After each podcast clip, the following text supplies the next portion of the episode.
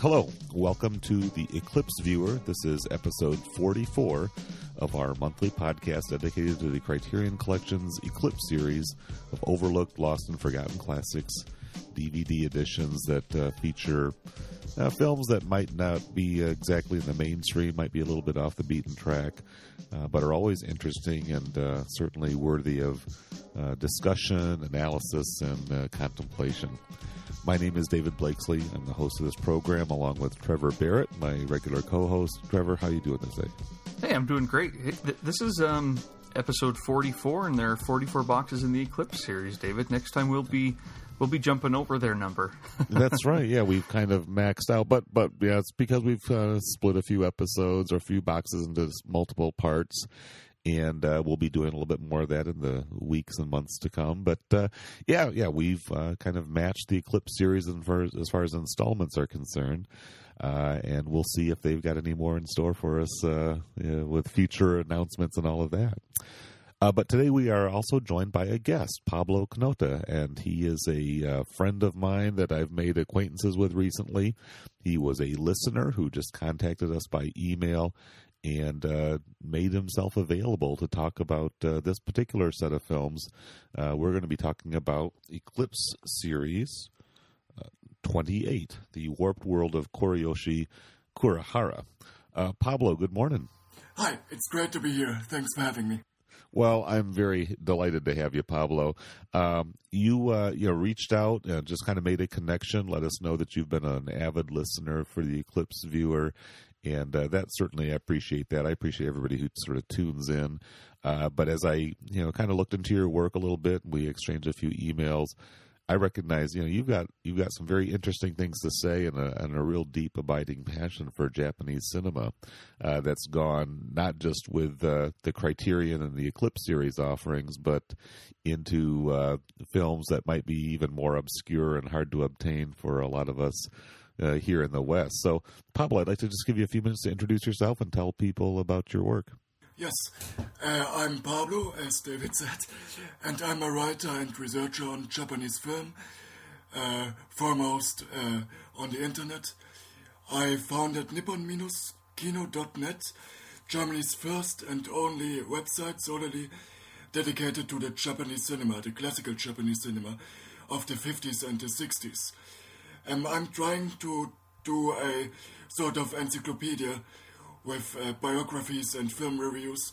It's sadly written uh, in Germany, in German only, sorry, but uh, you can find most of my reviews in English at easternkicks.com, and you can also check other works out uh, at uh, worldcinemaparadise.com and tasteofcinema.com.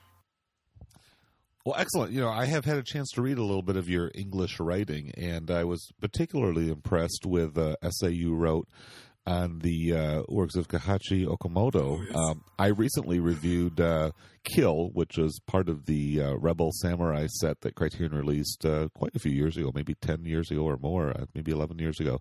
And uh, and as I was kind of putting links together, I happened to come across your essay on Okamoto's work. Of course, he's probably most famous for his uh, you know sort of the Sword of Doom, which was uh, upgraded to Blu-ray last year, and you know kind of made a big splash as you know people really appreciate this uh, incredibly uh, dark and nihilistic uh, take on the samurai genre. The Kill showed a different side of Okamoto's talent and and his vision, in which uh, he kind of you know upended the samurai uh, cliches, if you will, in, in somewhat of a comedic and satirical take, but yeah, Pablo, I was I was very impressed by this particular essay, and I was even more impressed when I when I learned after our conversation that you wrote this as a thesis for graduating from high school. So, tell us just a little bit more about some of your scholarship, your studies. Uh, maybe if you want to talk about Okamoto for a moment, uh, that's fine. But just yeah, tell us a little bit more about what you've been uh, putting together uh, over the last several years. Well, I'm basically self-taught. I've no uh, sort of academic education, but uh, yeah, I, I, uh, the first Japanese film I watched was Ugetsu Monogatari when I was still uh, very young, about 15 or 16, and from the start I wanted to write about these films that I had fallen in love with, so to say. And as time progressed, I soon got better at, at what I'm doing, and now I actually believe that uh, you can take me relatively seriously. well, I, I no, you have done your homework, and you you really have a passion for these films, and I feel like. Uh, you know, uh, whether I have to hit the old Google Translate and get some of those uh, Germans uh, roughly you know, approximated into English uh, just to, to learn more. Uh, your your website, Nippon Kino, is it is it nipponkino.com? Is that the domain there? Uh, there. .net. Net. Okay, yeah, I thought maybe it was net. Okay, so there is a link in our show notes in any case. So just go to Criterion Cast uh, and follow up, and, and you'll get an access to, to Pablo's work. And uh, certainly, I look forward to hearing uh, what you have to say about uh, this morning. Uh, this morning about these films. Uh, this is going to be a two part episode. The Warp World of Koreyoshi Kurahara is one of those five film sets where if we were really just to try to cram all five of these movies into one episode, I, we would not do them justice. Even though um, some of the films are pretty short uh, and and even somewhat to the point, uh, you know, five of these films in, in one talk would just be running roughshod. so we are going to split this up. We're going to be doing the first three films, uh, which are Intimidation, The Warped Ones, and I Hate But Love uh, all released between 1960 and 1962. That'll be the contents of uh, episode 44. Next week, we'll do episode 45, and that will be uh, including the last two films in the set, which are Black Sun from 1964 and Thirst for Love from 1967. So, uh, Pablo, we, uh, you and Trevor and I do have plans to get back together next Saturday. So, uh, for people who want to get a comprehensive look at this set, uh, you'll have to give a listen uh, to what we have to say next week. So, Trevor, let me get you in the conversation as well. Uh, I I will take a wild guess and say this is probably your first time watching these films. Oh, yep. Good guess, David. How did you know? well, we've been at this for a little while, so you know so, how I function. absolutely. So, so tell us a little bit about what you thought about these movies.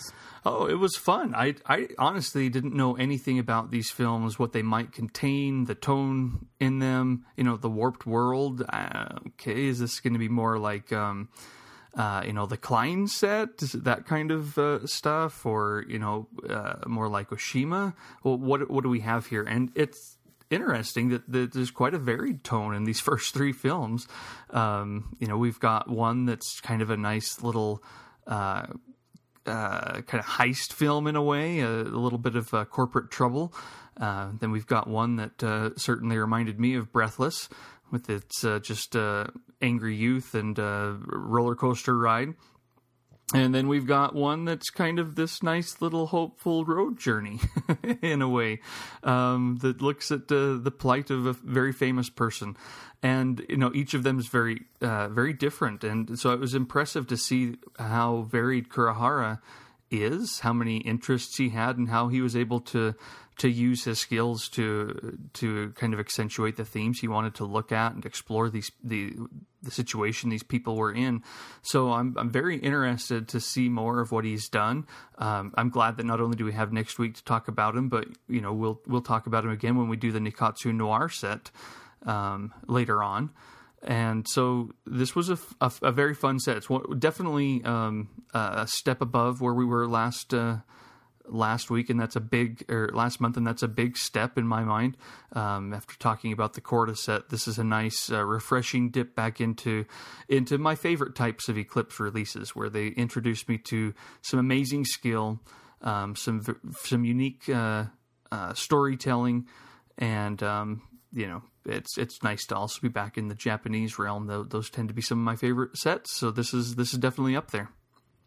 Very cool. Well, yeah, Kurahara. I mean, you mentioned Trevor the the variety of, of genres and and filmmaking styles, and I think that's that's one of the things that uh, is is quite fascinating to me about this set. Koreyoshi Kurahara was a very successful commercial Japanese filmmaker, and yet he really doesn't have that reputation as this uh, great auteur. Uh, like, uh, well, you know, again, we talked about the classics, the Kurosawa, Ozu, Mizoguchi, or sort of the, the cult directors, uh, uh, Imamura and uh, Suzuki and Oshima, and people who. Uh, Okamoto, yeah, right. Okamoto, we just talked about, right? Who who have a very you know defined sort of characteristics to their films, and and you can go from one film to the next and sort of see them sort of you know establishing this this platform of of a, of a cinematic voice and vision that is very distinctive to who they are.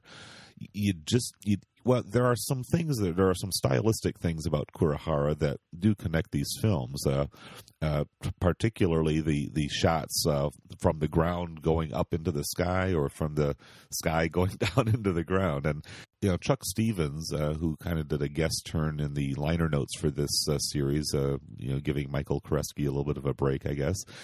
you know, he draws attention to uh, stylistic uh, choices, uh, these these ground shots, these kind of handheld shots that kind of suddenly swoop and swerve up into the sky, sometimes right straight into the sun uh, or through the branches of the trees, uh, or these the, these top down perspectives where it's kind of a God's eye view of, of humans swarming around like insects or or uh, you know just kind of this this these crowd shots or or just kind of this spinning uh, you know perspective of of uh, you know, people traveling and vehicles buzzing through streets and just kind of putting human activity into this kind of abstracted light there. It's, these, these are the uh, the kind of the, the, visual things that Kurahara does that maybe link these films together. But genre wise and and and um, you know what kind of films he was making he he does seem like a director for hire who was very willing to take on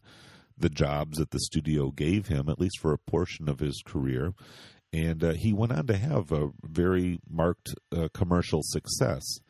Uh, but as I was doing some research, as I, I often do to put my links together for the page, I was actually r- rather surprised at how very little information I could find on Kurahara himself. I, I mean, there's a Wikipedia article and there's a few things that you can find, but there just doesn't seem to be much that talks about him as a personality in the same way that some of those other directors I just mentioned, uh, they have their own kind of you know personal flair and and and uniqueness and and their artistic sensibility. Kurahara is almost like a non-figure. So, fill us in, Pablo. Tell us a little bit about Kurahara from what you've been able to research. Well, as you've said, he was commercially incredibly successful, especially in the 80s. Uh, but uh, as you mentioned, he's, he was extremely eclectic, so it's rather hard to classify him. And that's part of his of his appeal, in my opinion. That uh, some people regard him as a commercially motivated hack, uh, and some even as a member of the Japanese Nouvelle Vague, so the Japanese New, New Wave, which uh, was around at the same time as Kurahara. Uh, and both sides would be correct uh, in some ways. He certainly made uh, commercial features, especially in the later part of his career, which didn't have much in terms of artistic quality to them. But uh, especially in the 60s, especially at Nikkatsu, he also made, as we will see, some very bold and even provocative films. Uh, and if I may add, there's maybe one theme that is in many uh, Kurahara films in terms of storytelling. Uh, he often criticizes the hypocrisy of post-war society. Uh, I think this is definitely in in uh, intimidation and also in the warped ones, and uh, to a lesser extent also in hate. I hate but love, but love. Yeah, I, I, I think that's a very valid observation. There is content wise, uh, you know, the kind of exposure of of exploitation, of of uh, kind of uh, class differences, of privilege versus uh, deprivation. Who who gets the good stuff and who's kind of left on the fringes. Yeah, those those definitely are, are themes that I think even connect these three films. Uh, you know, who are the the beautiful people? Who are the rich, the successful, the admired ones?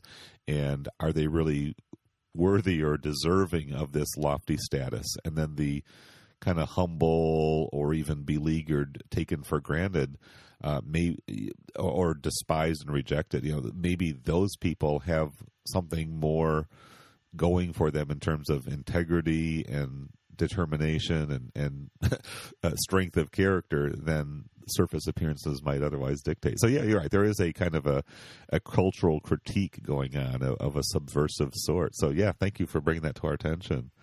And perhaps, uh, if I may add, uh, the question if he was a nouvelle vague director, I hear it uh, being asked all the time when I read about Kurahara, and perhaps uh, I have to add that uh, there was never such a thing as a movement in the strict sense of the word of a nouvelle vague.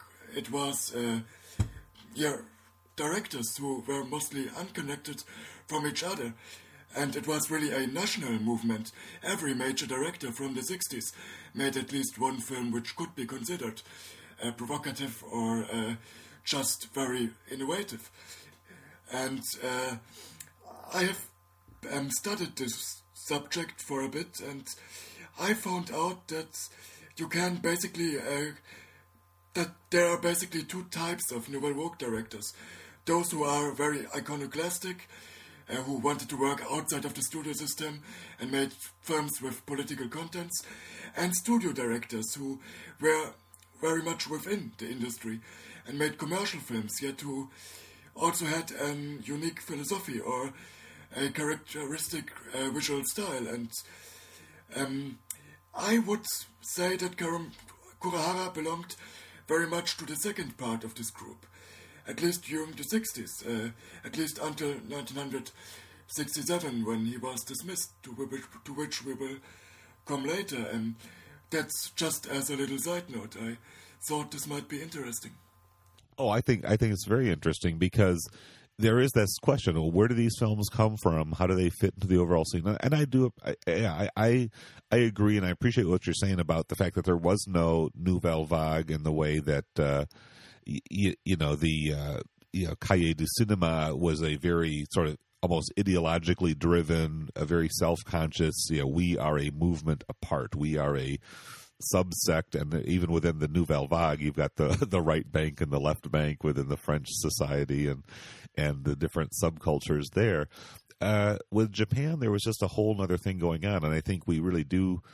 Uh, kind of indulge in hindsight with uh, labeling all these different um, cinematic movements as new waves of different sort, uh, where they may not have been uh, as uh, consciously regarded as such by the participants that we now see as you know the new wave directors, whether that's the Japanese new wave or the Czech new wave or the American Hollywood new wave, uh, or or any number of other new waves, the, the, English new wave. I mean, it's just sort of become this nice little tag along where we can say, okay, that was the you know the uh, emergence of a new freedom or a new uh, fresh voice or something a breakaway from the stodginess of the predictable standards. And, you know, I mean, the 1960s across the entire world were a time of incredible cultural upheaval. And so the, the cinema of various nations reflects what was going on in those societies. And so, yeah, it is kind of a convenient uh, shorthand to say, yeah, well, this is the new wave of that nation over that that culture. But you know it you know if we want to have an accurate historical understanding i think it's it's better to put this in the broader context. And i think these films definitely do bring us into into touch with what was happening in Japan in just you know the popular movies that everyday folks would go to. And and, and I like sort of seeing that on a, a, historical or cultural analytical perspective to see you know wasn't it wasn't just these idiosyncratic voices like you know, like the Oshimas. Like as you say he's a example of that first style. Very political a very direct message a very uh, you know and we talked in our Oshima episodes uh, several months ago about how he really had these ambitions of wanting to you know kind of overthrow the government and recast Japanese society I mean very grandiose actually uh, Kurahara certainly didn't aspire to, to such historic uh, you know shifting of of pop, public consciousness. He was he really was making entertainment that tried to you know connect with people in a certain level, but also to perhaps challenge and provoke. And you definitely see that in in the warped ones, which I think is is still a fairly shocking movie even Yeah. by today's standards. But really, all three of these uh, do tap into the public consciousness, and so uh, yeah, I don't know. Uh, let's just kind of get into these movies. We've done a pretty nice overview of, of Kurahara. Uh, the box set itself, I guess I'll just say a little bit, was released back in 2011. It was very well regarded uh, at that time. I think I, I remember hearing on different podcasts and blogs and reviews that this is a really vital uh, addition to the Eclipse series, and I continue to recommend it as as a, a great jump off point just because you get so much variety and so much uh, what I would say is entertainment value. I mean, uh, maybe not every all five of these films are going to hit your sweet spot, but there's probably something. I mean, if you're the kind of movie watcher who's interested in the Eclipse series at all, you're going to find something pretty compelling in this set just because it covers such a broad swath of territory. So yeah, so uh, why don't we go ahead and get into uh, our first film? Pablo, you are going to give us a little summary and introduction to Intimidation from 1960, the first film in the set. So uh, take it away. Perfect, yes. Uh, Intimidation is about two old school friends, Takita and Nakaike, who are working at a bank. And uh, Takita is a, a very ambitious um, um, young mid level chef, I, I believe, mid level boss. And Assistant who- manager, I think, is this Assistant title. manager, yes, exactly. Who is about to get promoted. Um, uh, also because he is uh, in a liaison with the branch manager's daughter. Uh, Nakaike, on the other hand, is a very timid, uh, normal office clerk who's rather jealous of Takita.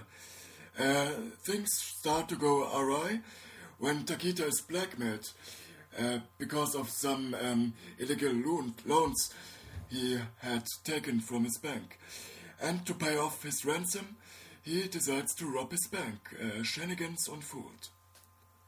yeah, that's a that's a pretty great lead in there because yeah, yeah, yeah, there's a nice setup, and all of a sudden, wow, you've got this tension. If You got a guy right on the brink of a, a huge promotion, and and sort of in the Japanese style, they're giving him a very elaborate send off party where all the men are seated and kind of the perimeter of the room, and there's hand clapping, and there's dancing, and there's you know toasts and celebrations, and all the lofty rhetoric, and and and even within the the custom of sending off this emerging young leader, there's this kind of cynical, ah, you know, you know, that kind of makes me sick to listen to all that nonsense because you know there was a certain formality that I'm sure was was pretty common in not just the banking industry, but probably Japanese industries of all sorts. I mean, you see some of this in uh, Kurosawa films from the same period, like The Bad Sleep Well, where there's this kind of this this salaryman culture and and and who's kind of you know coming out on top and who are the flunkies and the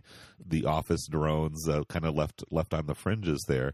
And and so that's that's all sort of set up but then you recognize uh, that the uh, the aspiring young leader has you know paved his way through little uh, acts of corruption here and there and somebody produces some goods that says hey i i can uh, kind of undo this great success that you're just about to embark upon if you don't pay up.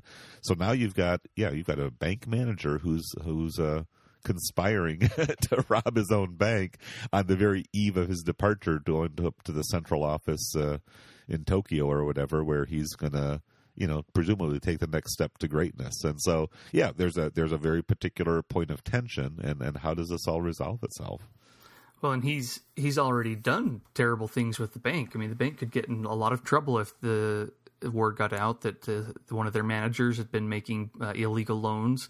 So this is someone who's climbed to the top and wants to keep climbing to the top by doing uh, terrible things and taking advantage of his position and of those around him, including one of his old friends who you know he recognizes his friend is is timid and um, thinks he might be able to use that to his advantage eventually.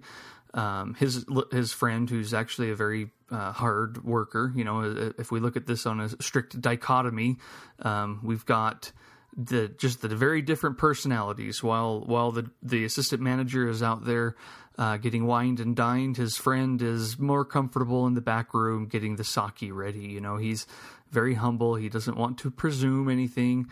Um, uh, which upsets uh, upsets the the woman in his life because you know she would really like it if they could uh, get a few promotions, and she recognizes that he's he's too timid to do these things, and he and he lets the others treat him as kind of a slave that they can exploit and do what they want uh, with, uh, regardless of whether or not he's capable of doing more. You know, they're going to keep on using him as a stepping stool, and so it's it's it's a nice setup of the whole the whole community of characters and just that first little scene and of of their personalities. And um, I, I, did like that uh, that um, our, our poor uh, timid friend is the the one who could be one of the living skeletons in the living skeleton later on i was like i recognize him he's, yeah. he's very gaunt and you know he, he, he looks more like a skeleton later on in that eclipse uh, entry of the the uh, Shochiku horror set Shochiku, yes, yes. Um, but he still looks uh, looks rather um, uh, you know just not lifeless necessarily but but just a little bit run down and a little just bit kind of that uh, hangdog uh, kind of Gomer Pyle look. If you yeah. think about yeah. the American sitcom, there, yeah, the sunken eyes and just kind of the drooping shoulders and just just kind of beaten down by life, you know. But uh, well, and some... he doesn't have a lot of that uh, joie de vivre in him. You know, he doesn't no, look like no. someone who would ever. You know, these executives they don't want just capable people. They're doing these parties. They want someone who's fun to to party alongside Bold. with, and he's just not that and who has a bit of corrupt, uh, who is a bit corrupt. That's, well, yeah, exactly. He, he knows how to play. He knows how to play the game. I mean, exactly, I, you know, that, that's that's that's sort of the the the more indirect or hidden indictment. It's like is that that uh, yeah, the the manager, you know, some of his uh, dirty deeds may may actually be known, or at least the, his willingness to you know cut a shady deal which profits the company, as long as you're slick enough to not get caught then then that's good. You know, you you you know, if you're you're too by the book, if you play by the rules all the time, uh, that's that's just a little bit too uptight. It's a little bit too square, and you're not really going to be able to, you know, make those kind of killer deals that uh, help the company advance. And that's going to hold you back if you're just almost like too ethical or too honest for your own good. So that's another you know, sort of slam at the at the corporate culture that uh, was was happening. It's like the main um, quality in this leader is the way that he can invent a scapegoat. You know, uh, keep it on the lackeys. When something goes wrong, make sure you've got someone you can throw under the bus. if you do that, you're going to be great. Yeah, the whole web of hierarchy is uh, just insane in that one. uh, being honest and hardworking will not get you promoted. Uh, jumping into bed with uh, the boss's daughter will. So oh, exactly, yeah. That's that. Yes. so so so then it emerges into this pretty. I mean, there's actually two heists. One is a kind of a a dream sequence, a kind of an imagined heist, which is actually pretty skillfully portrayed because you don't quite recognize what's going on. You think, "Oh wow, this is this is the robbery." Because once the once the tension is set up, you recognize that yeah, this manager is going to have to break into his own vault and find a way to pull it off. He cannot enlist any henchmen. This has to be a job he, he does personally because risking uh, involvement of one other person could unravel everything else. So, uh, but then we we do get to the robbery, and it is kind of this uh, very taut sequence where uh, you know you just don't really know how this is going to turn out, and, and of course the, the flunky is is is, is assigned to the night watch. Uh, and and so there's yeah I, I don't want to get into a lot of detailed description of the sequence itself because I think the suspense and the surprise is is uh, very is one that would be spoiled but there's just such, such an incredible array of, of of plot reversals and and just very well crafted uh, tensions and exchanges as as the story kind of unfolds. And this is a very short film. I think it's what sixty five minutes. So it's really almost like it feels almost like a TV episode of some kind of suspense or crime, uh, you know, serial of of the early nineteen sixties. Um, yeah. So what are some other thoughts you might have on it? Well, I think that's just exactly right. I mean, when I when I what, what I'm about to say may sound derogative, and I don't mean it that way. Um, but it, as far as the films that I've seen in this set, this is the most conventional, the most familiar type of story. Um, not to say it's not enjoyable and, and didn't have all of its surprises, but you know, this could have been an episode of Alfred Hitchcock Presents um, with all of its reversals and and just the the really nice storytelling, the very controlled storytelling. Um, it's short not just because you know there's not a lot of story. It's short because it's very taut. You know, he, uh, Kurahara and um, and his his crew, uh, the screenplay by Nobuo Yamada, uh, they've uh, they've they've slimmed this thing down quite nicely so that it it stays um, interesting and thrilling throughout. It doesn't lag ever. And so, like I say, I don't want to make it sound like I'm dissing it when I say that it, it's much more um, familiar than than what we get in the other Kurahara films here. Um, you know, this is this wasn't this isn't. If you just watch this one, it's not a, actually a great introduction to the rest of the films or the tone in the rest of the films. I didn't think. Um, again, not to say it's not a great film on its own and something that's worth watching on its own. Um, but it uh, I don't know am, am, I way off base there and and again I not knowing a lot about Kurahara's other work maybe this is very much what he was up to um, throughout all of this time and this is you know some of the other ones were a little bit less uh, uh, less typical. Maybe this is a great introduction to his work, and the others are kind of the, more of the outliers. But uh, you know, as far as the set's concerned, um, we've got the warped world, and we've definitely got what Pablo brought up with the you know kind of looking at the hypocrisy of the the the wealthy class. Um, you know, kind of a send off of uh, of uh, what these folks are up to, who are profiting on this, um, you know, post war Japanese society. Um, but as far as stylistic and, and storytelling, it just it, it, felt like a very well done, well crafted, um, but familiar film. Yeah, it's uh, very. sorry, uh, the crafting was was very classical, but I think, as for me, it, this film may be my secret favorite among uh, the box sets. Uh, first of all, because of the great heist sequences. Uh, you know, in complete silence, only uh, the, the, striking facial expressions of the actors and very slow, slow movements.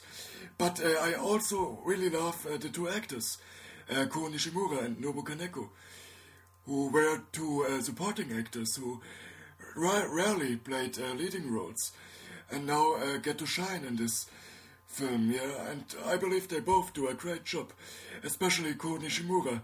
You know, uh, the uh, so, sort of haggard one.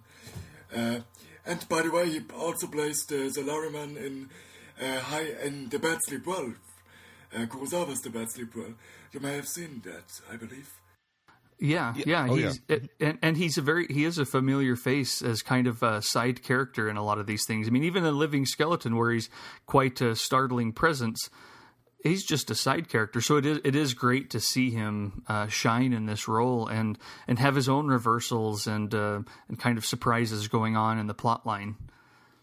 Yeah, he was, very prolific, uh, as well as uh, Nobu Kaneko, the other his uh, his old school friend uh, who actually was a, a, very prolific, who would have known a very prolific villain actor, who played a lot of bad guys in many, many Yakuza films. Uh, and of course, he also played uh, Kanji Watanabe's son in Kurosawa's Ikiru. Don't know if you recognized him. I no, I, I did not I did make not that connection. either. So that yeah, obviously that was made a good uh, oh, oh, nearly ten years earlier. So he was he was much younger. So, but yeah, uh, th- this is where I, I really appreciate your deep immersion in Japanese film, Pablo. Because yeah, I think. Uh, you know, one of the things that you and I had discussed, even in our kind of previous conversations, is how overlooked or maybe how lost in the shuffle so many of these supporting players are. I mean, we, we in the West do celebrate the great directors and, of course, uh, actors like Nakadai and and uh, Mifune, uh, female actors, uh, Setsuko and, and, others. Uh, th- those names have risen to the prominence, but you know, a lot of times you know, I mentioned that you know, as you're even looking at this, the credits as you're watching these films there there are big portions of the credits where the names don't even get translated because the Criterion or whoever just assumes out oh, you don't know those people and you don't really care about them. And yet there's uh, there's some pretty impressive craftsmanship, and I think that the quality and the and the uh, the creative input from some of those supporting players, whether they're on the screen or behind the camera, putting the whole production together, uh, does deserve better notice than than probably even I have uh, been been able to give. Just because I'm I cover a lot of a variety of films as I go through the Criterion films and the Eclipse series, uh, but yeah. You, you know, drawing those those names who were you know really performing uh, on screen over the course of several decades, and and uh, yeah, just just putting it all together is very helpful. If we are on the subject, did you uh, find uh, Tomio Aoki, also known as uh, Tokkan Kozo? Oh yeah, for sure. Boy. He plays, yeah. he acts in this movie, and well, I see. Really? The, oh, Tokkan Kozo as an adult. Him. Wow. He's okay. Of, he's of course an adult by now, but I have no idea how he looks like. I see him pop up here and there in yeah, the credits yeah. of some films, but I wasn't able to find him once. I believe he played bit roles uh, for Nikkatsu in the 60s, so Wow. Sadly, probably the guy behind the counter in scene four. exactly. in those crowd scenes, yes. Well, well, yeah, Pablo. I know that you know you had mentioned the the heist scene as being particularly well crafted, and I, I do appreciate just the efficiency and the way that uh, Kurahara just conveyed so much information without a word being spoken. I think in Chuck Stephens' essay, he kind of talks it uh, quasi Melvillian or something, and certainly uh, you think about uh, Rififi and and other you know great uh, new wave uh, heist films of that of that sort. Uh, but but I just yeah I do appreciate just the the the way it wraps you in and and does keep the viewer kind of guessing as to how this thing is all going to, uh, you know, resolve itself. Uh, there are moments of, uh, you know, seeming triumph and, and seeming calamity, and then rescued from the ashes. So, yeah, I'll, I'll let viewers who haven't seen it, uh, you enjoy the the surprises for themselves. Uh, but it, I think intimidation. You also kind of get a sense of Kurahara's um, styles you know just on the verge of breaking out, and that certainly is what you see happen full force in the warped one. So again, some of those uh, up and down perspective shots I mentioned earlier, there is certainly some of that uh, you know clearly uh, evidence in in uh, various moments in intimidation, but with the warped ones. Uh, he just kind of hits full throttle and doesn't really let go. So, Trevor, you were going to introduce the warped ones. Uh, so let's uh, kind of hear what you have to say about that one.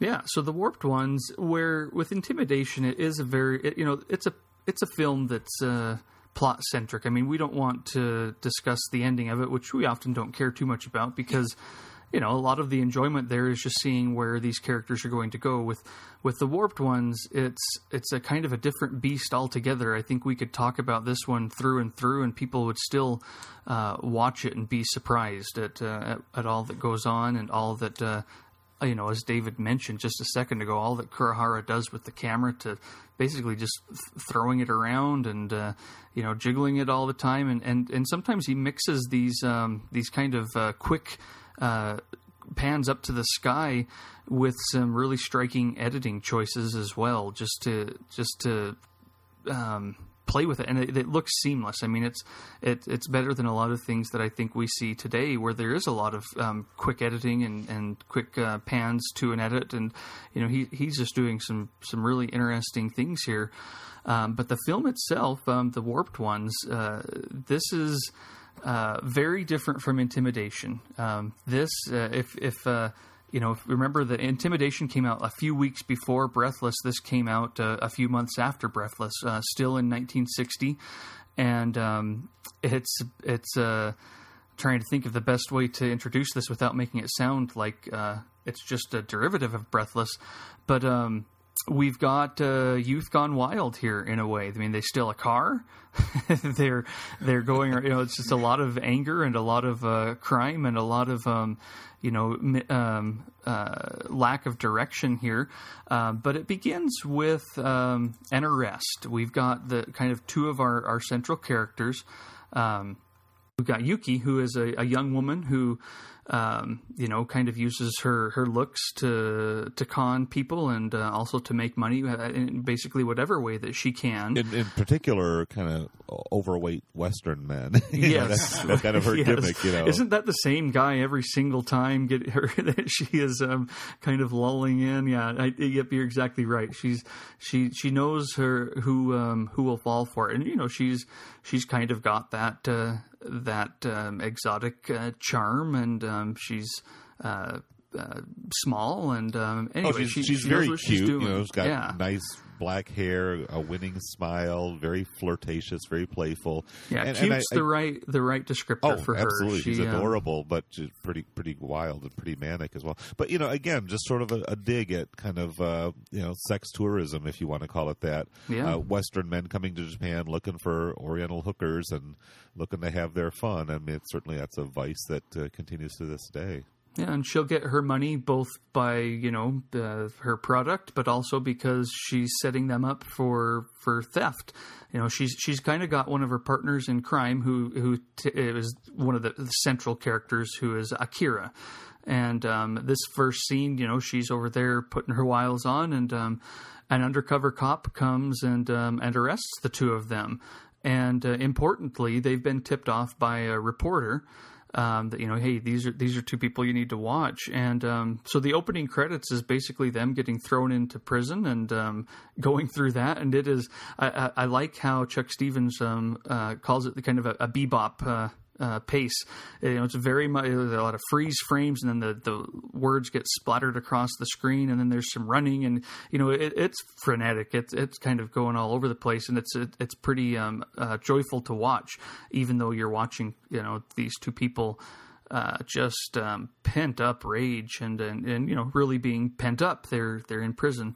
Um, the film gets moving after the credits upon their release. They're back out on the street, um, and uh, you know we'll, we'll get into some of what happens. But uh, basically, uh, Akira. Uh, who's never been a stable person uh, has now got even more angst and a- anger. So he goes after this beat reporter who kind of turned them in. Um, not directly, though there is one um, pretty awful uh, rundown in, in a stolen car, but um, mostly he goes after the the reporter's um, wife, and um, he that that's where the story gets really twisted because you know she eventually gets uh, pregnant by uh, Akira's uh, child, and um, so she goes to Akira to get help because her husband no longer uh, really cares for her. Um, actually, are they married in this? Is it just I'm a not, girl? I'm not really sure. It boyfriend, might girlfriend? be girlfriend. I mean, it's, it, it's I probably in- not prominently emphasized either way. Yeah, it might not matter. The reason that I even thought of it right then is that I know that um, you know they haven't had uh, sexual relations for a long time, and whether that's because their marriage was dull or because they were like, wait, let's just hold back for a little while. I can't remember. Um, but anyway, they it's it's an interesting, very twisted, uh, you know, look at her um, basically groveling to her rapist because she wants her husband, boyfriend, whoever, um, the, this reporter, to feel again. You know, he this rapist uh, Akira has taken away all of that affection that they once had, and um, she thinks that he might be able to bring it back, or at the very least, just continue to punish um, this reporter. And uh, yeah, it's it's it's bizarre. It, it's and and it's all throughout the whole thing. It's it's got jazz music playing. That's what Akira loves, and um, the editing, the, the the camera movement, everything is is is very uh, helter skelter. Though though not, um, I do want to make a distinction. Even though I brought up Breathless, it it's not this kind of lo-fi. Um, you know, things just don't sync up or jagged editing um, that Godard was using in Breathless, where you know he's kind of throwing out the conventions. This is this is again a very well crafted. If uh, not that Breathless isn't, I know he had in, intentionality there in his his choices, but but this one uh, has a flow to it that doesn't um, isn't jarring. It's more jarring just in in the the helter skelter pace and the helter skelter editing and camera zooming and panning. It it isn't it isn't quite as jagged and um, uh, deliberately, uh, you know, repeating edits and different things like that to kind of throw you out of the film. Um, it's it's it's still nicely done, though it's hard to get away from from the breathless uh, reference.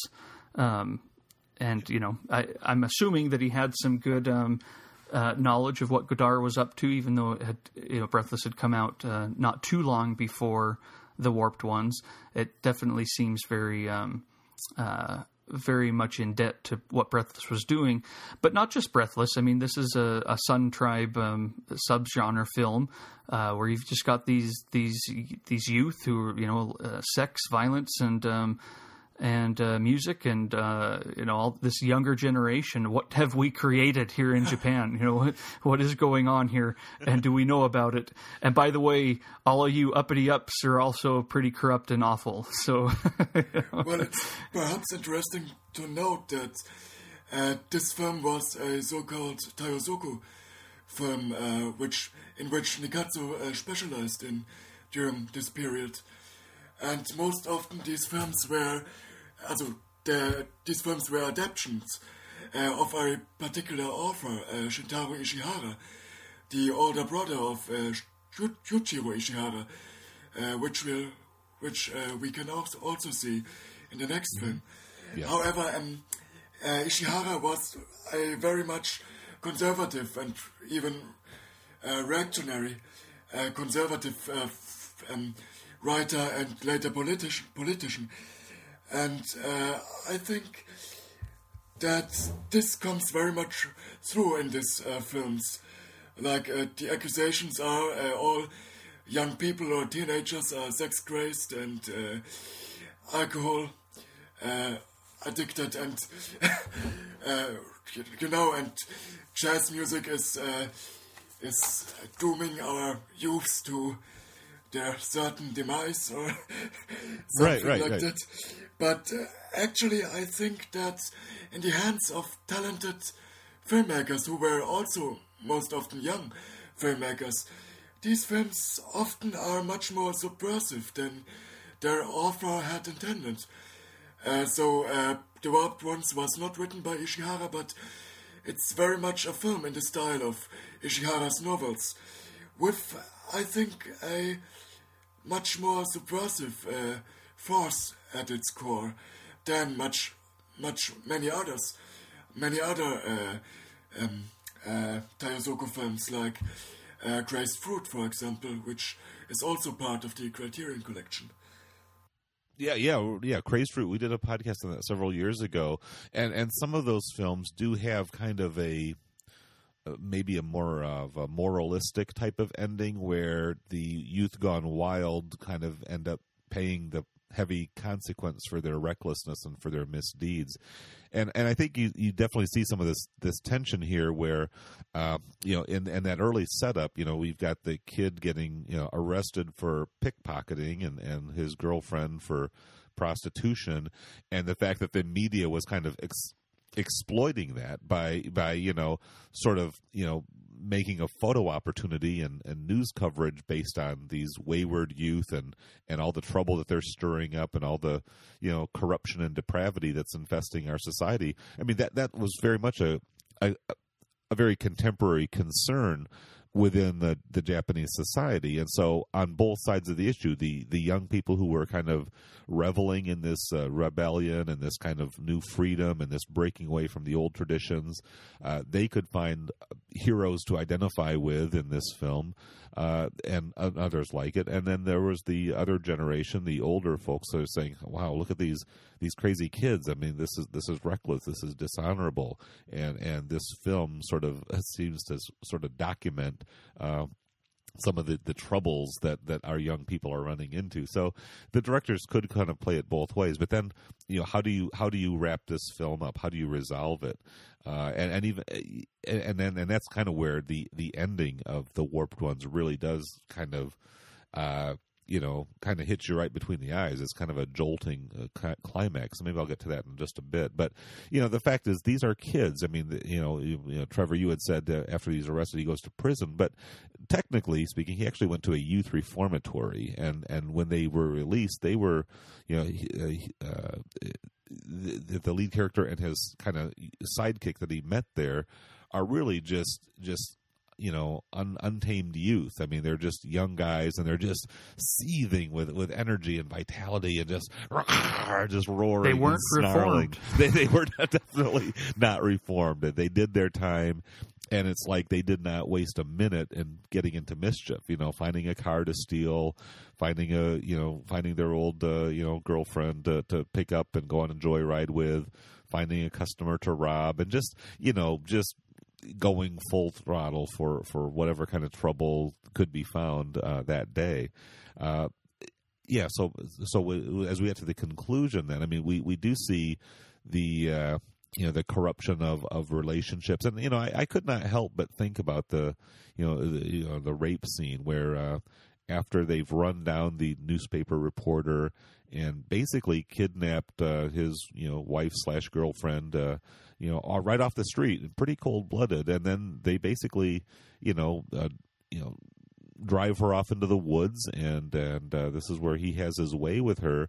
You know we think about just the uh, you know the scandal of recent weeks uh, a very prominent athlete who uh, had been uh, you know arrested and and uh, tried by jury for rape in this country out in California and uh, got off with a pretty light sentence. It's like I couldn't just sort of sit and watch that scene with like, oh man, these young people are just kind of you know wild bunch going for it. I mean, this is this is pretty disturbing stuff, you know, when you really put it in a human context of what they're actually doing. Uh, so these are not necessarily. Uh, you know, admirable heroes to to be celebrated. They these are these are people doing pretty destructive and violent things, um, uh, and yet there is certainly a, a charisma that they have as as as he you know just you know swirls with in time with the jazz music and just you know goes off in this incredibly adrenaline fueled adventure uh, kind of aimless uh, uh, certainly nihilistic uh, in its in its uh, ambitions uh, but but pretty exhilarating I guess if you just sort of lend yourself over to you know this uninhi- uninhibited you know abandon of, of, of all the good manners and social norms that uh, most of us have you know assimilated into over the course of our lives. Yeah, especially uh, the main character. Uh, I love the actor. We will see him again, Tamio Kawachi. Yes, uh, he's definitely got a, another role ahead of us in Black Sun coming up next week. Yeah. Well, but I think um, it's the great um, the great or the greatest aspect about the Warped Ones is that it lacks any of the normal um, morality morality found in these yes. other films. Yes, and which make them more conventional and more predictable. Exactly. This one here really keeps you in that point of tension right up to the very last minute of the film. Yeah, and it shows uh, more or less cause and effect, or if not, perhaps not cause and effect, but uh, it shows that actually no side, the parents or the elder and the young are to be glorified. Both are equally, equally despicable people, actually. yeah, yeah, yeah, yeah, It's a it's a really nice uh, touch because it, it shows how complex the situation actually is. It, there's no simple solution here, and it isn't just saying, "Look, if we could only um, straighten out this, then everything would be just fine." As David said, it, all the way until the very end. Um, it's just a mess. I mean, not that, not even that the ending isn't a big mess, but it's it's a it's a conclusion to the film. I guess is the best way to put it. Um, but yeah, it, it, shows just how complicated it is. And I like how you brought up uh, Ishihara uh, Pablo because you know he had won the Akutagawa Prize when he was fairly young. He was he was actually fairly young when uh, when this was made. Um, he was let's see when was he born? Nineteen thirty four. 1932. No, no, no. Yes, yes and so he was pretty young during all of this time. He was a, he was a university student when he wrote "Season of the Sun," um, which came out and won the Akutagawa Prize. And um, I don't know a whole lot about him other than you know he eventually went into politics and became the, the mayor of Tokyo later on, and and basically you know I think um, many people don't particularly like his um, policies or politics, but you can see where someone like him would want um, the the solution. You know, I didn't. I'm not just exploring the problem and um, how all this is going on, but I want to suggest a solution here. Whereas uh, Kurahara uh, seems to be much more like, look, this is all. Everybody here has has uh, blame and everybody here is being pretty reprehensible. We've got a society that that uh, cultures these, um, even with its hate. You know, even even as you try to push against these um, these youth, you're actually just uh, breeding them. Um, uh, it's so yeah, yeah. Clamping down on rebellion is is not going to make it go away. It's just going to intensify the protests, and we see that time and time again. I mean, there are certainly oppressive societies where they finally do, you know, just beat people down and, and shut them up. But you know, if you have any aspirations to being a free and open society on any level, you know, you, you, you can't just stifle these voices. You've got to find an outlet for them that allows them to express what's on their mind and in their hearts. But that's perhaps the issue. Uh, why the solution of uh, the warped ones is so open-ended, uh, especially because he uh, doesn't uh, condone or even condemn uh, his characters. there can be no solution, simply because evil cannot be vanquished and or the evil cannot cannot uh, corrupt the good ones. There's uh, literally no solution, simply because uh, we are talking about uh, human beings here, and not uh, you know not stereotypes in some ways. Exactly. Yeah. Yeah. Yeah. I, I, think about the Imamura box set. You know, the pigs and battleships uh, criteria. I mean, films made of at the same time that really are just kind of these full-throated cries of protest of just there's something broken, there's something wrong. I mean, yes, there's prosperity, yes, there's opportunities for advancement, there's material wealth, uh, there's there's a lot of interesting things going on, but there's just this kind of fundamental flaw at the heart of it that we just can't seem to uh, you know, resolve. Now, and uh, David, you said a little earlier it's hard to sympathize with these. Did did you think that there was um, that that was part of it? That maybe they were we were supposed to because I don't know. I, I never, Not I never got the sense in a way like, oh, these poor children. But I mean, they're they're brought up. I mean, they're they're sexy. They're they're hip. They're cool. I mean, they're they're wild and energetic and free. So that's that's the kind of you know charismatic aspect. You know, they they they've got this you know uh, opportunity to just sort of you know act on their impulses that you know, a lot of people, a lot of uh, mature adults and responsible people deny themselves because they recognize there's there's going to be trouble or or it's going to hurt people's feelings or it's going to, you know, just create extra complications. And this, this I, I see these characters as kind of, you know, acting out that kind of fantasy of just I'm just going to just do whatever the hell I want to do, and nobody's going to get in my way. And and of course, you may have to, you know, you've got your scrapes with the law. You go to detention for a while, uh, but you come right back out and you just do it again because that's just who we are, and that's what we're all about.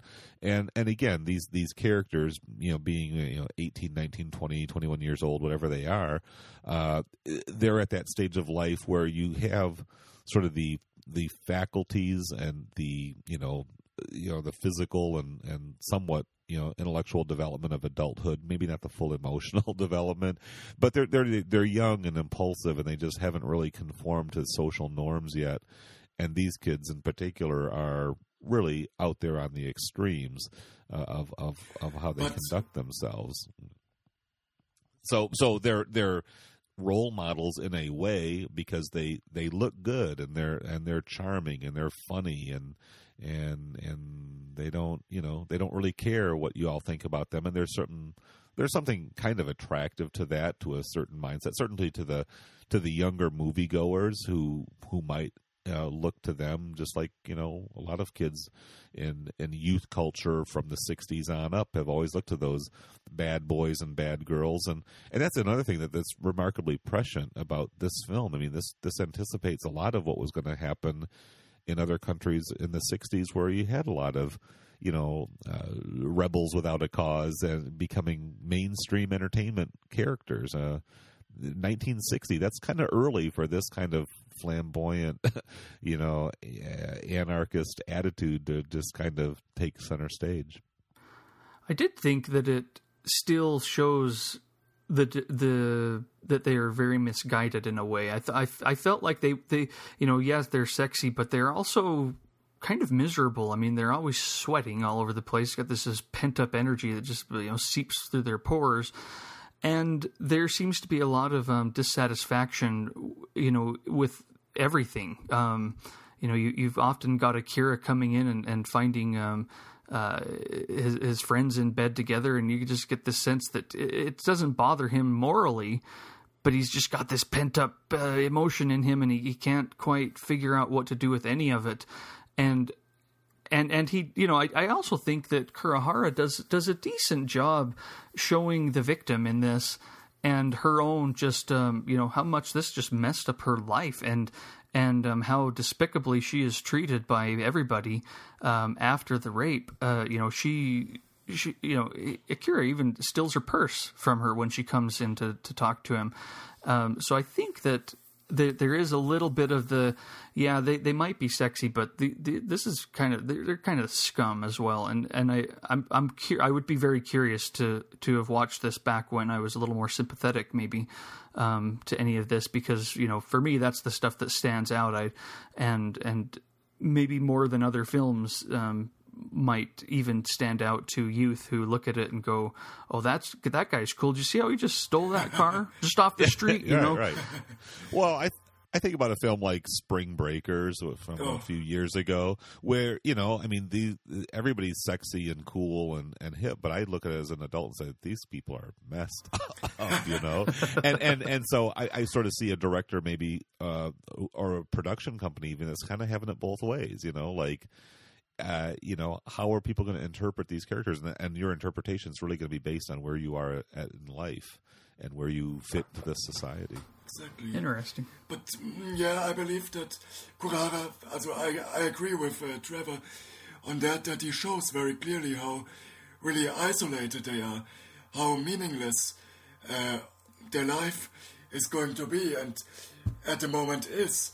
You know, without they uh, are don't seem to be able to have any close bondings to uh, other other human beings, and uh, they just go on and on, and it's just this this nihilistic meaninglessness.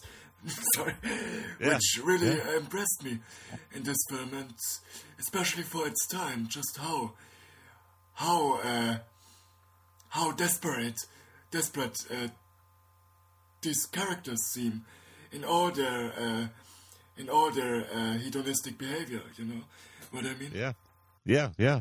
Well, maybe on that note, let's just kind of switch over to I Hate But Love. This is the third film in the set here, and we're kind of flipping from the very bottom of the social hierarchy up to the very top in some ways, at least as far as youth culture is concerned. Uh, this is a very unique film in the set in that it's the only one that was shot in color. Uh, it's one that uh, stars uh, Yujiro Ishihara. We've already talked about his brother, the author slash politician, but Yujiro Ishihara is the younger brother, uh, and he was. Uh, you know, he's commonly you know referred to as the Japanese Elvis, and you definitely get a sense of why that is just by watching this one film. Even if you haven't seen you know, Crazed Fruit or uh, I Am Waiting, which was Kurahara's directorial debut from 1957. That's one that's going to be covered later on in the Nikkatsu Noir set. Uh, Yujiro Ishihara is an incredibly charismatic screen presence. He he just has a great uh, facial expression, haircut, body. Uh, he he you know, and he's inhabiting in this film a character not that different than who he had become in real life uh, a mega celebrity, somebody who was just the it man of his time. He he just sort of embodied everything that uh, Japanese young people seem to aspire to in terms of his, his comportment, his his cool factor.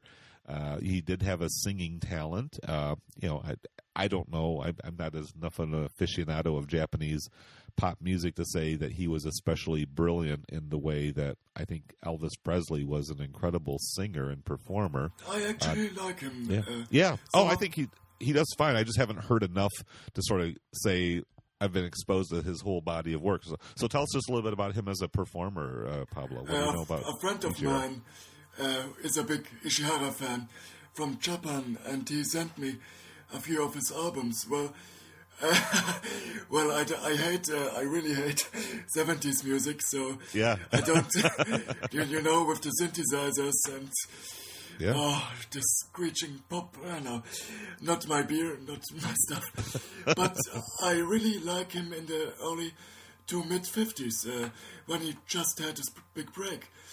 Uh, very soothing, soothing, very, very, yeah, very charming, energetic, energetic. Um, basically, enka. If you know what an enka is, it's the word for a sort of Japanese pop ballad. Okay, yeah, kind of a kind of a crooner of a sort. He's not like a, a Yes, rock and roll type exactly, singer. He yes, exactly. he sings kind of easy listening, kind of ballady type of songs. And there's a Yeah. couple examples in this film, and and uh, I hate but love, uh, where you get to sort of hear at least, uh, and, and I'm sure in the marketing of this film, it was really important that he had that opportunity to to sing at least a couple of songs. Uh, unlike the Elvis Presley movies that were made in this same era, where Elvis was busting out into song about every ten to twelve minutes or so, uh, and there was a whole showcase of an album soundtrack and all that, you don't get quite as much of uh, Yujiro uh, as the performer. Uh, in a musical way, anyways, but you definitely get a lot of him as a talent and as a screen personality. Yeah, if you Yeah. watch, sorry, if you watch the film, you don't get the impression that he was that big of a shot uh, at singing, but he actually was. He was incredibly prolific. He, he recorded about uh, a hundred albums, I guess, I, I believe. That's amazing. A hundred albums. yeah, it's and more than two thousand songs. So he was a giant uh, star in every sense of the word, not only as an actor. I mean, Elvis did movies too, but uh, I don't know. I can't remember how many films Elvis made, but uh, I mean, Ishihara made almost uh, two hundred films or even more. Wow. Yeah, that, I'm, I'm sure he's outpaced Elvis on both of those in Yeah, terms of just sheer prolific just you how know, prolific, output. and I think that gets very well reflected in I Hate But Love, uh, a guy who is constantly in demand, who constantly has to go to another another uh, show or to another fan meeting, record another song or star in another movie, and uh, I I don't know too much about Ishihara about Ishihara Ishihara sorry uh, in his personal life, but I guess he could very well relate to that. what Well, he yeah, has to go I mean- through in this film. when you're when you're creating movies and recording music at that level, what time do you have for a personal life? I mean, you are just always go go go, and I mean, I'm sure he was very well compensated for all of that, Oh, of and I'm course. sure he found time to take vacations and have fun and live the good life. He was, but it took an incredible toll. I mean, Oh, a, a, a human being is a human being, and after a while, you're just going to get worn out for, from having to maintain that pace, and just the pressure of just being on and in the spotlight all the time. That that you know. Some people are constitutionally better prepared to handle that. Some people seek it out and, and actually seem to enjoy it, but everybody has their limit, I imagine. And he was actually also one of the first uh, actors to one of the first Japanese actors to be rich in in uh, a sort of Hollywood sense, uh, simply because Nikkatsu had switched to a actor-based system. So, in contrast to other studios where actors were paid on a monthly basis and uh, really uh, didn't earn all that much, well, they earned certainly much more than the average salaryman, but they weren't, they didn't earn millions. But uh, Ishi- Ishihara very well did. He was really he was a uh, enthusiastic yacht sailor and drove fancy sports cars, so he was very much a star, also in the Hollywood sense. Unlike, say, someone like uh, Tatsuya Nakadai or Toshiro Mifune, who were. Sorry?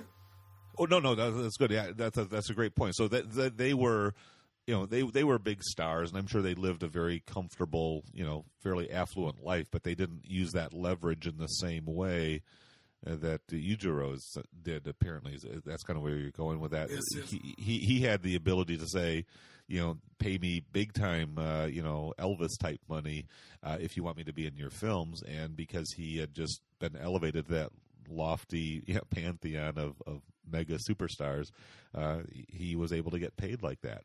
Uh, he was also paired in this film with uh, Ruriko Asaoka, who I guess is one of the top female actors of her time. I don't know that her fame and reputation quite matches that of Yujiro, but she also has a very you know uh, attractive presence on screen, and so you really do have two uh, you know young and beautiful Japanese celebrities, uh, perhaps playing a version of themselves. And so the setup of the story is uh, Daisuke, the Yujiro Ishihara character. He's uh, in this case, uh, he's kind of like a radio and TV commentator. In fact, when I first saw that opening scene, it's like, oh, he's he's podcasting. he's doing what we do. He's got his little microphone and his little uh, console there. Not quite a laptop like the, like we have, but yeah, it sort of looked like a familiar situation. And so, but he's he's on the air and everybody's listening in, but he is just so sick of it all. And once he finishes his program, he's just you know, hightailing it to his apartment, tearing his clothes off, and climbing into bed because he just needs a break. He is just worn to shreds, uh, and he has a girlfriend who's also a manager. And so the question is, in this relationship, which role takes priority? And they even kind of consciously refer: Are we in girlfriend mode or are we in manager mode? As they have conversations, because she's the one who books his schedule, arranges his appearances obviously she's getting a cut of the proceeds and so that's just how she's making her living.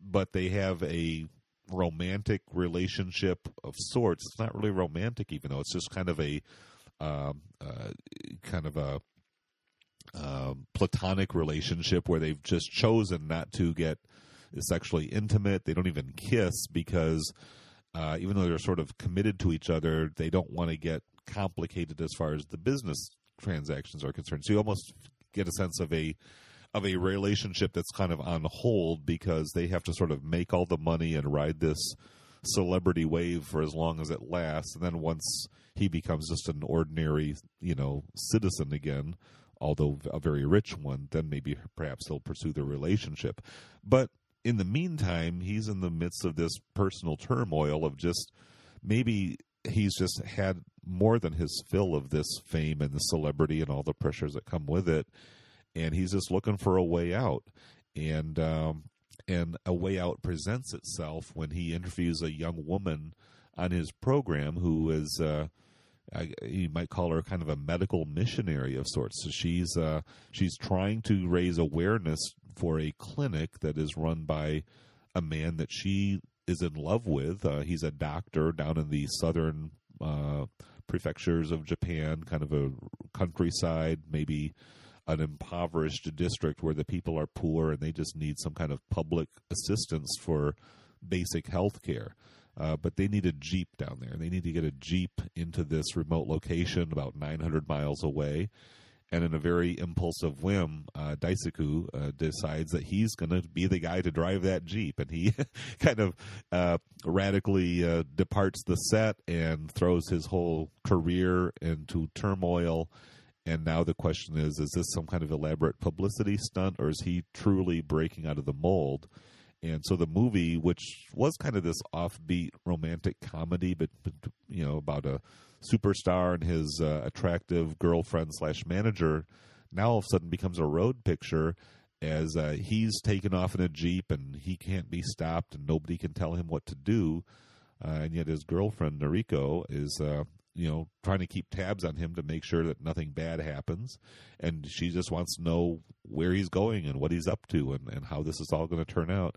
And that's kind of the the uh, the little hook that pulls us into this story. So uh, I I really enjoy this movie. I really enjoy uh, Yujiro and and just kind of watching him uh, do his thing. And uh, I enjoyed the travelogue aspect. It kind of reminds me of Trevor. We've talked about this set. You've mentioned it many times. It travels with Hiroshi Shimizu. This is kind of a Oh, yeah. yeah, travels of of Japan of the early '60s, and you get to see some parts of the Japanese countryside that uh, don't normally make it onto camera. But uh, you know that I, I have a lot of nice things to say about this movie. I, I really just find it very entertaining and and uh, a very enjoyable watch. Uh, Trevor, what's your thoughts on this one? Well, very different from the warped ones. Uh, you know, Yeah. this one, this one is was delightful. I, uh, in fact, I, I, you asked me which one I wanted to do, and I thought, oh, I'll just do the warped ones because that's what I had seen most recently. I hadn't yet watched I Hate But Love. I was tempted to write to you back and say, well, let me do I Hate But Love, David. I think you're better equipped to do the warped ones anyway, and I Hate But Love is just so, you know, just such a just such a nice picture in a way, you know. I mean, it begins as, as you said, almost like a sitcom with these two, uh, you know, their freeze frames again with the opening credits as as their kind of loving frustrations. You know, as she wakes him up and throws him into the cold shower, and you know, she walks out smiling, and the freeze frames right there with him in agony and her just ah ha ha ha. Yeah, pretty cute, definitely. It's very cute, um, and and just uh, you know the whole first part is she's um, writing the numbers of days that they've been um, together, not romantically, but as a, a team. You know, to really promote him. Um, they've been together 730 days at the beginning of the of the picture, and I really like just that that nice setup and um, and her own. You know, she's she's taking her job seriously, but she she does love him and does want to be with him, and I, I like the transition that it shows on the road where she's she's chasing him down primarily because hey, you're throwing away your life, and this is you know my career as well. Um, you're in breach of contract. Uh, you need to come back. But eventually as she just kind of starts to question you know what what is he doing? Who is this man? And why do i want to follow him? As, as she kind of discovers herself um, and and you know she's much more dynamic i think and a little bit more interesting even than he is as as that part goes along.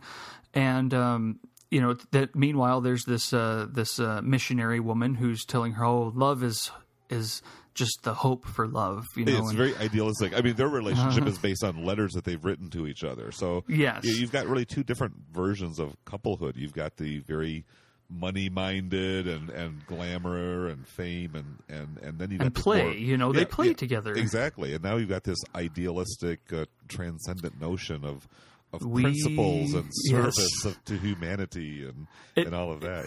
I, I actually just finished um, reading Middlemarch, George Eliot's book Middlemarch, for the first time, and it, it- you know the the the missionary woman kind of reminded me of Dorothea in that book, where it's like you know I'm going to marry this old kind of awful person because our life is going to be devoted to the good. You know, I'll just be there to support, and how wonderful my life would be. And that's kind of how the missionary mo- uh, woman is in this in this uh, picture. In in contrast to Noriko, who's you know, no, I, I want him. you know, I want to be with him, and I, and and you know, we've been holding off all this time on our romantic relationship, but I I want physical presence. I want. Um, I want all of that, and and I can't necessarily not be with him. As you know, like I said, as she's chasing him down because you know you need to come back. Eventually, she's just chasing him down because she wants to go where he goes, and it's a pretty beautiful thing. and that the first meeting between uh, this uh, idealistic girl and her, her uh, Yeah. so-called boyfriend is it's completely anti. Uh, anti who are you? It's wonderful. It- it is. It- It's wonderful, but it's, it's also kind of painfully awkward. And, Of and I mean, course. the, Oh, the way it's all set up, and it is really one of the climaxes of the film, where you know you sort of see that these ideals kind of live better in the abstraction and in the reality. You know, when they're finally face to face. Yeah, like you say, Pablo, it's just kind of falls that, flat. that was actually for me the funniest moment. Yeah. So, so what are some other thoughts you have on the film, Pablo? Definitely uh, interested in your take on it. Well, first off, uh, perhaps you did recognize Hiroyuki Nagato, uh, the guy who plays uh, his other manager or his producer, I think. Uh, he, of course, also plays the role of uh, uh, of the friend in The Warped Ones, or the unwilling benefactor, to say the least. Did you Yeah. recognize him, perhaps? I, I, I didn't make the connection. No. He's a face that uh, pops up in all of these films, yeah. Also, a, a rather nice character, character actor. But uh, as you actually you did say almost everything I I had in mind. Uh, I absolutely adored this movie. I thought it was very lovely, and uh, perhaps it could have been a conventional, conventional. It p- could have been more conventional than uh, we would expect from Kurahara if the camera work wasn't again so freewheeling and brilliant in the end. Oh, I, I think it's really extraordinary. I mean, he's he's really you know he's putting cameras on tops of buildings. There's some amazing handheld stuff. I mean that that final sequence uh, between Daisuke and Noriko as they kind of consummate their relationship is is really rather raw and earthy and sexy and pretty pretty powerful, you know. I mean, as he sort of tears his shirt off and they just kind of go running off into the hills, and you again you got the camera right up into the sun. I mean, probably just burning that lens to a crisp, you know. And uh, and, and and you know that this is where you know we. I would say you know this, this is not an Elvis movie because an Elvis movie, you know, typically ends in the most pat conventional you know, bland vanilla white bread, whatever you want to call it, kind of, you know, uh, syrupy conclusions. Uh, and this one here, again, has a very kind of a cutting edge to it. And, and some, I think there are some moments of, of real lyricism and, and poetry. You know, some of the some of the uh, characteristics of, of the longing of the Noriko and these kind of you know, uh, what's what's the word? Uh, kind of these these fade out shots and kind of this montage sequences. Some of some of the uh, adventurous portions where they're kind of up in the mountains and and this this Jaguar, this beautiful uh, you know sports car that that we see uh, Daisuke driving at the beginning of the film it just ends up getting trashed over the course of this journey. And it's just it's just kind of a it, to me there's a kind of a symbol of, of pursuit and, and longing and, and dedication and, and true love if you will that you know at the, at the initial impression seems kind of mercenary. You know she's just you know she's just latched onto him because of his looks and his fame and his money. And you know she could be co- portrayed as this kind of classic you know gold digger type of character. And yet she she kind of transcends that role, and, and I agree. I, I, you know, that that the Noriko character actually has a more interesting arc and progression. Uh, as you sort of get to in touch with dif- different depths of, of her character, uh, whereas Daisuke really kind of stays a sullen, spoiled brat the, most of the the whole time, you know. But it but it is. It's just a very um, there's just a, a, so much variety in, in, this particular film, and uh, I, I, you know, it's it's a film I've watched several times over the years, and just really always find it a very pleasant pastime. And just you know, there's there's some there's some genuine poignant emotion. There's some good laughs. Uh, there's some some just eye popping visuals. So there's there's a lot to like, and and it's interesting because some of the reviews I've read sort of dismiss this one as kind of a lesser film, and you know, I mean, it's this is not you know you know Kobayashi level masterpiece or anything like that. But it's a it's it's a very satisfying excursion into again mainstream populist Japanese cinema it, of uh, early '60s. And it doesn't aspire to be a social critical Masaki Kobayashi. No, no, no, exactly. And no. I don't always feel like having such a heavy serving on my plate either. Exactly. You know, especially for Japanese films it's uh, very rarely you get a lightweight, just cheerful movie. It's most, as you know, most Japanese films are rather downbeat. Yeah, yeah, yeah, yeah. But uh, let me just come back to the Elvis comparison. Sure. I think what um, sets them apart is the fact that these films with uh, Yujiro were directed by young directors who were only a few years older than the stars themselves. Yeah. While the Elvis films, of course, were, by shot, were shot by veteran directors who sometimes had directed films in the silent age, who simply mm. couldn't relate to Elvis and this whole craze that was going around him.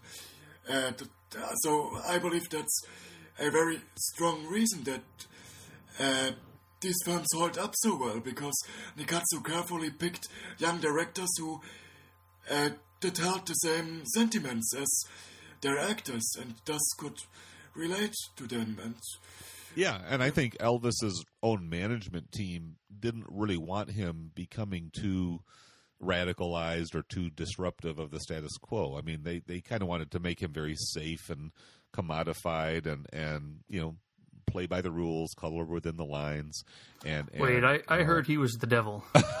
well, I mean, there there were there were uh, well, and and perhaps some of those more strident criticisms are what led his managers to say we have to play it safe. We can't feed into those kind of uh, you know conspiracy theories or those kind of uh, reactionary views, and so you know Elvis became a little bit more of a bland character uh, as as he progressed. I mean, he still made some great music, and his movies certainly have some you know popcorn value to them. They're, they're fun for what they are, but uh, I I wouldn't really aspire. Or I, I wouldn't I wouldn't call them art. They are you know they're a commodity.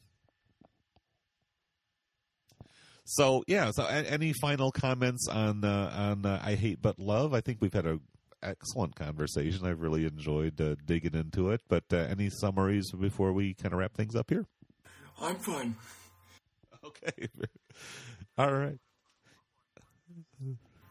Yeah, Yeah, no, I- I think- yeah.